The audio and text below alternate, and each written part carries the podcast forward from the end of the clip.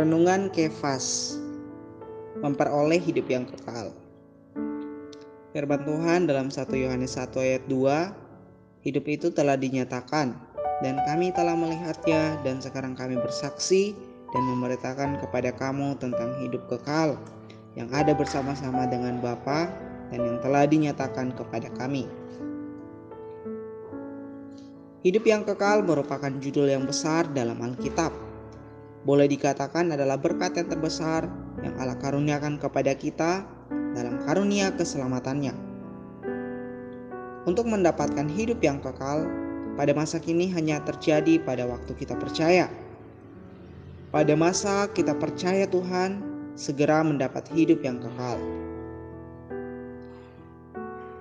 Banyak orang salah mengerti terhadap hidup yang kekal, mengira hidup yang kekal adalah berkat yang kekal. Sebenarnya, Alkitab memperlihatkan kepada kita hidup yang kekal bukanlah berkat yang kekal, melainkan hayat yang kekal. Meskipun hidup yang kekal bisa membuat kita mendapatkan berkat yang kekal, tetapi hidup yang kekal itu sendiri bukanlah berkat yang kekal, melainkan hayat yang kekal.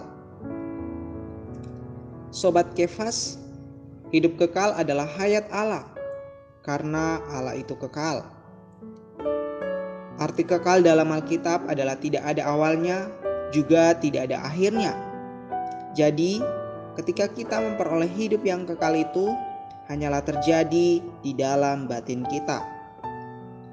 Batin kita tidak lagi binasa, melainkan karena ada hayat Allah di dalam kita, maka hayat kita akan berbaur dengan hayat Allah, sehingga kita memperoleh hayat yang penuh dan kasih karunia yang melimpah. Terang hari ini, maukah kita menjadi orang yang memperoleh hidup yang kekal ini? Sudahkah kita sebagai anaknya menerapkan penghidupan yang memiliki hayat kekalnya? Mari kita berdoa agar hayat Allah ini makin bersatu dengan kita dan hayat kita terjaga dari kebinasaan. Puji Tuhan.